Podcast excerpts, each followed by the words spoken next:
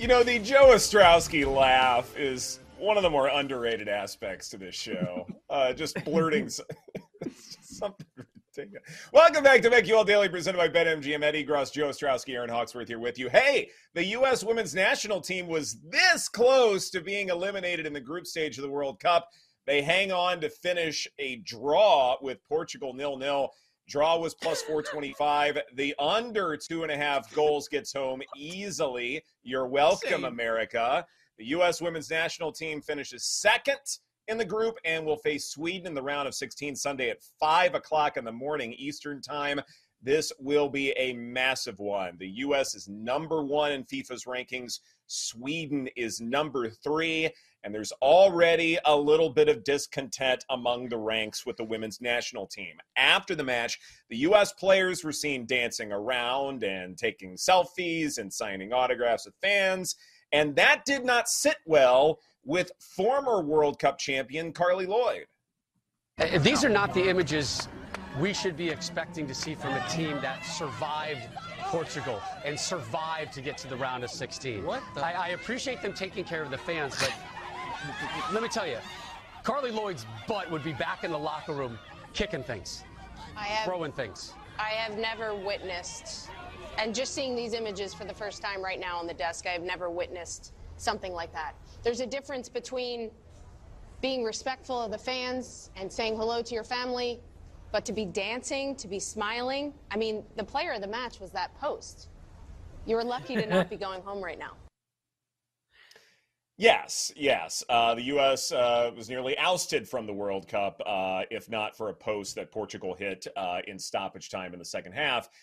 And to me, there are two problems with this, Joe. We want to get into this real fast. Number one, you know, you've got Megan Rapinoe, who's a veteran there. So, I mean, I feel like the mm-hmm. leadership is still strong within the women's national team. Let's not go crazy here. And the second thing is, there is a major generational divide when Carli Lloyd says things like that. First off, today's sports in general involve athletes getting more boisterous and more energetic as long as they didn't lose outright. So that's part of it. The other thing, too, is mm-hmm. look, this is a tougher tournament for Team USA this year than in previous World Cups. Not that, you know, past teams maybe aren't better, but this is a tougher tournament. And so to make it to the knockout stage, I think is a bit of an achievement. And I literally have no problem with this. We see this all the time in other sports, like especially with basketball, where older generations complain about today's game and today's athletes, whatever. And we're doing it here in the Women's World Cup. I think that's absurd. And so then afterwards, the coach has to respond to this because this becomes a story. And he says, he says the one thing I want to say is that this team wanted to win this game more than anything else. Well, of course. Mm-hmm just because you're celebrating this does not mean this mm. was the goal. That's not what's happening. And yeah, I, I think that is the perfect way to put it. That there's a generational divide here. Like it's you know, it's it's a step. You can be happy about completing a step. It doesn't mean like, okay, we're good. Mission accomplished. Time to go home. I, that's a, that's I, I guess that was the the disconnect there. I disagree. I do think sometimes like serious competitors like Kobe Bryant and you know players of that nature like they take losses very hard. Not that they're supposed to have their heads down necessarily, but they could have been ousted and nobody's mm-hmm. scoring for the women's national team. That's a huge problem. And when the goalpost is your best defender, that's another problem. So I just I don't know. I think there should have been more of a a medium there. I I I can see where Carli uh, Lloyd is coming from with that. I I wouldn't say it's like disrespectful to the game, but no you almost lost you know like it's nothing really to celebrate when you were the favorites and you should like hold yourself to a higher standard and maybe that's what she means like come on let's have a sense of urgency like we need to dig deeper here and be taking a look at what we've done wrong and fix those mistakes instead of dancing around if you look at expected goals for this match, Team USA probably should have won this thing by two. Instead, it, mm-hmm. ends, it ends in a draw. And so defensively, uh, Team USA should be just fine the rest of the way. Yeah, they, they could have some more, you know, competent attacking, I suppose, not necessarily wishing for set pieces as much. But at the same time, look, it's soccer, things happen. You're not always going to score whenever you have a fantastic offense. That's kind of what happened here. And so I think they, you know, Team USA knows itself well enough to know, hey, look, yeah, we didn't get the absolute best result we could have, and yeah, it's going to be a tougher path, tougher path to the final because they finished second in the group. And so now the competition is going to be a good bit stiffer than if, say, they were on the other side of the bracket. But at the same time, Joe, I look at this and say, this is an overreaction. Team USA could very well still win the World Cup. There's no reason to say, hey, look, you know, now we need to be, you know, waving the red flag or anything like that. Yes, everyone else is a good good bit better this go round. But again, this generational gap, it, it just but, felt like too much. But I think yeah, maybe her yeah, her comments will spark that. You know what I mean? They still could go on, but maybe this is kind of the kick in the butt that they needed to be like, you know what? We need to take a step back and figure out how we can be better. Maybe she's right out of respect for her and take a look at themselves and mm-hmm. see what they can do. And sometimes you need that harsh criticism to to take a look at yourself. See, but I thought the kick in the butt that they needed was Erin Hawksworth predicting that they would score zero goals, and then they go out there and score zero goals. you should have bet the correct score. I wonder what that was. I know. Yeah, if you like it, you like should have put I a bet on it. I saw the future. It's crazy that I said that. A riveting nil-nil draw. Nothing Rivets. I like more. if you would have had trouble Massive sleeping payout. last night, it's right here for you.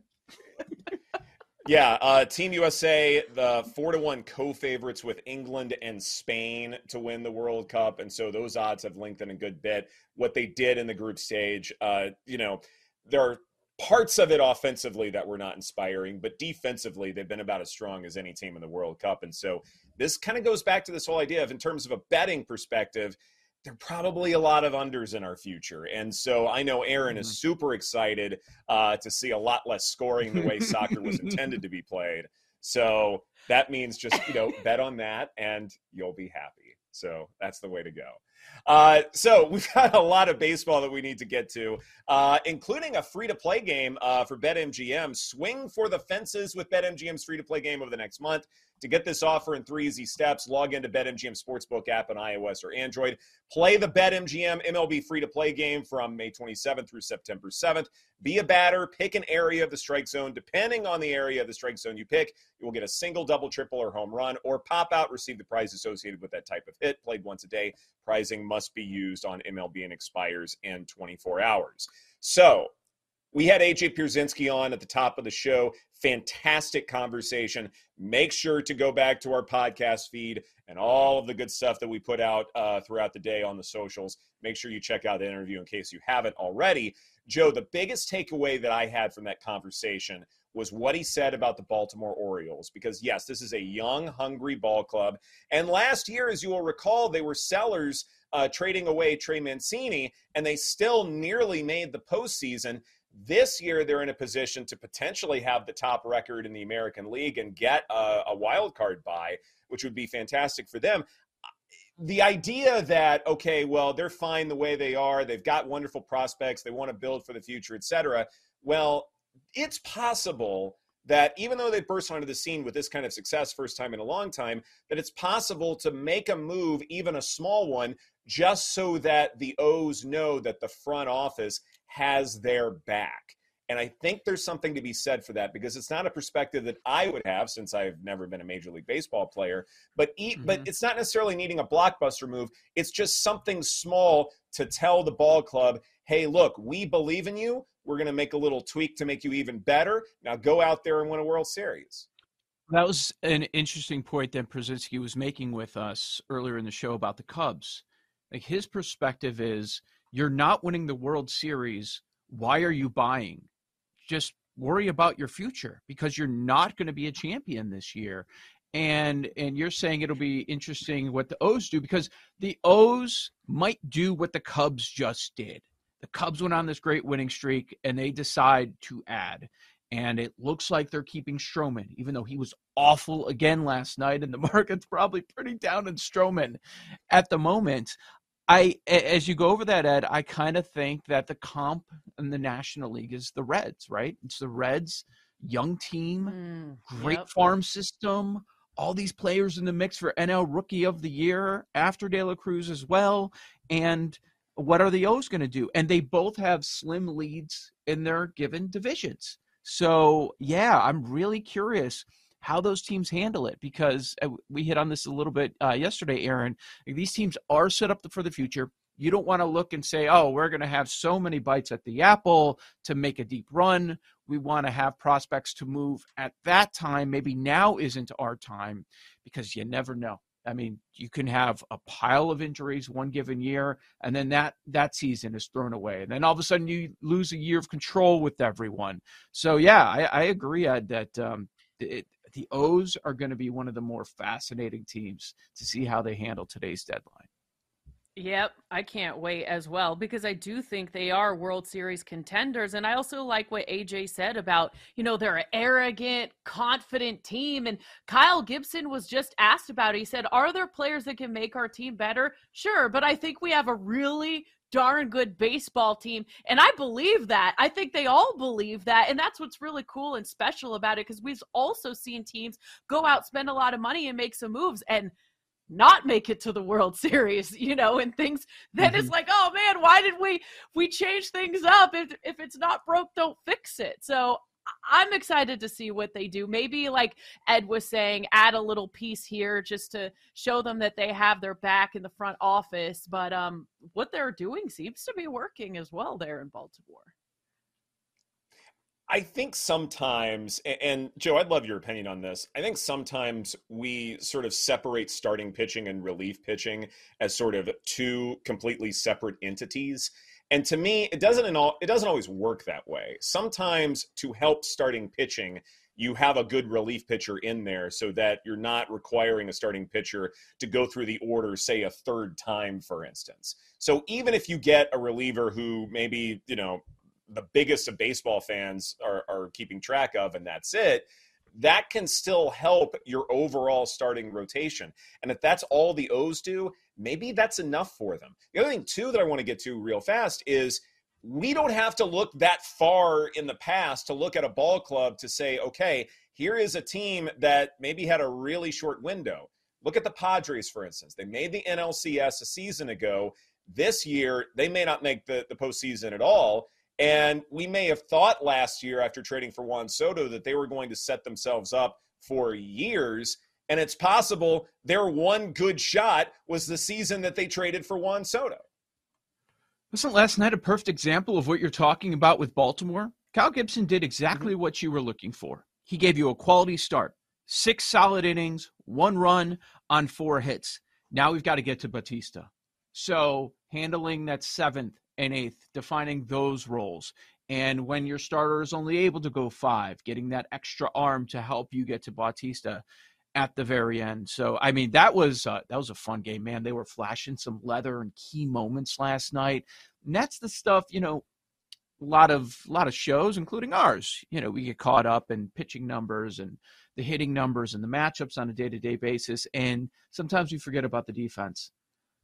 That's the biggest reason they won that game last night because some of the the, the Hays catch in a crucial moment late plays like that, Erin, is what wins you games. And they just happen to be going against Toronto. And another thing that AJ Mhm. mentioned, you have that Bichette injury happen the day before the deadline.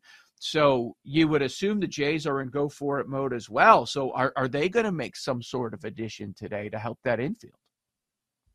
You would think they would, right? I think it'll be interesting to see what the Jays, uh, the Orioles, that whole division is intriguing. Well, maybe not one team that we all are not we're laughing at, but yeah, I, it'll be interesting. I think the Jays have to make a move as well. Mm-hmm. Yeah, and, and they made a couple, but maybe they need to make a few more just to keep up with uh, some dynamite ball clubs in that division. This is BetQL Daily presented by BetMGM. Coming up next, we go off the board right here on the BetQL Network.